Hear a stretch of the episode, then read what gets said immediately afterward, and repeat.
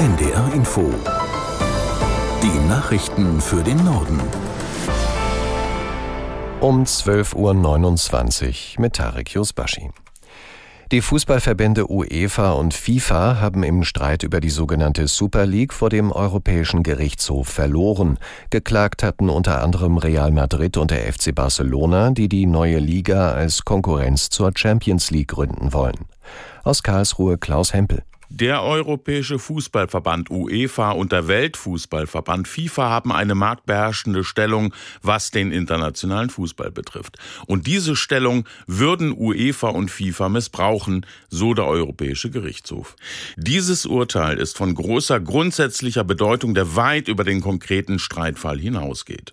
UEFA und FIFA werden ihre Regularien grundlegend überarbeiten müssen, wenn es um den internationalen Fußball geht. Im konkreten Fall geht es um die umstrittene Gründung einer neuen europäischen Super League, die vor zweieinhalb Jahren von großen Clubs aus Spanien, England und Italien geplant wurde. UEFA und FIFA hatten erklärt, die Super League nicht anzuerkennen und Clubs, die an der Super League teilnehmen, von ihren eigenen Wettbewerben auszuschließen. Die Verbraucherzentralen fordern, dass die Bundesregierung Einnahmen aus dem CO2-Preis an die Bürger zurückgibt über ein Klimageld. Der Bundesverband hat berechnet, wie viel den Menschen aus seiner Sicht für die letzten drei Jahre zusteht. Die Zahlen liegen dem ARD Hauptstadtstudio vor. Aus Berlin Eva Huber. Für die vergangenen drei Jahre sollten aus Sicht der Verbraucherschützer alle eine Einmalzahlung von 139 Euro bekommen. Eine vierköpfige Familie würde damit rund 550 Euro erhalten. Das zuständige Wirtschaftsministerium argumentiert, dass sie mit einem Teil der Einnahmen aus dem CO2-Preis die Stromkosten abgesenkt haben und somit die Menschen bereits entlasten. Diese Entlastung ist in der Rechnung der Verbraucherzentrale bereits abgezogen. Das restliche Geld fließt in Projekte zum Klimaschutz und zur Modernisierung der Wirtschaft und komme durchaus auch bei den Bürgern an, sagt das Ministerium. Zum Beispiel als Fördergeld für den Heizungstausch, fürs E-Auto oder eine Energieberatung. Die Verbraucherzentrale wiederum findet, dieses Geld sollte direkt an die Bürger zurückgehen.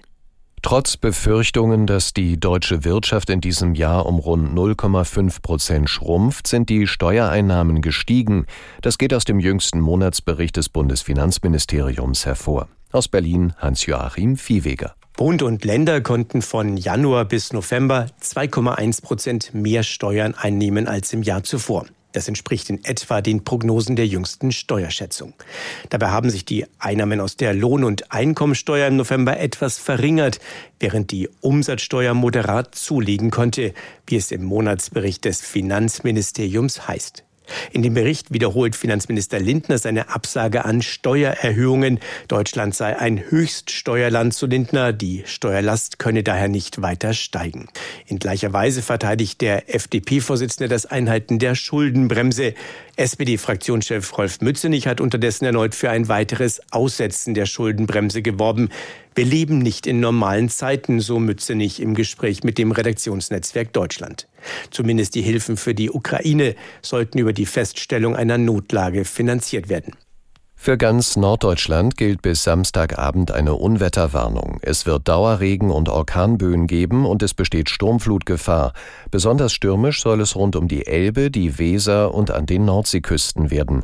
Miriam Nissen aus der NDR Nachrichtenredaktion erklärt, worauf wir uns einstellen müssen. Der deutsche Wetterdienst erwartet an der Nordseeküste und auf Helgoland im Laufe des Tages Windstärken der Stufen 11 und 12.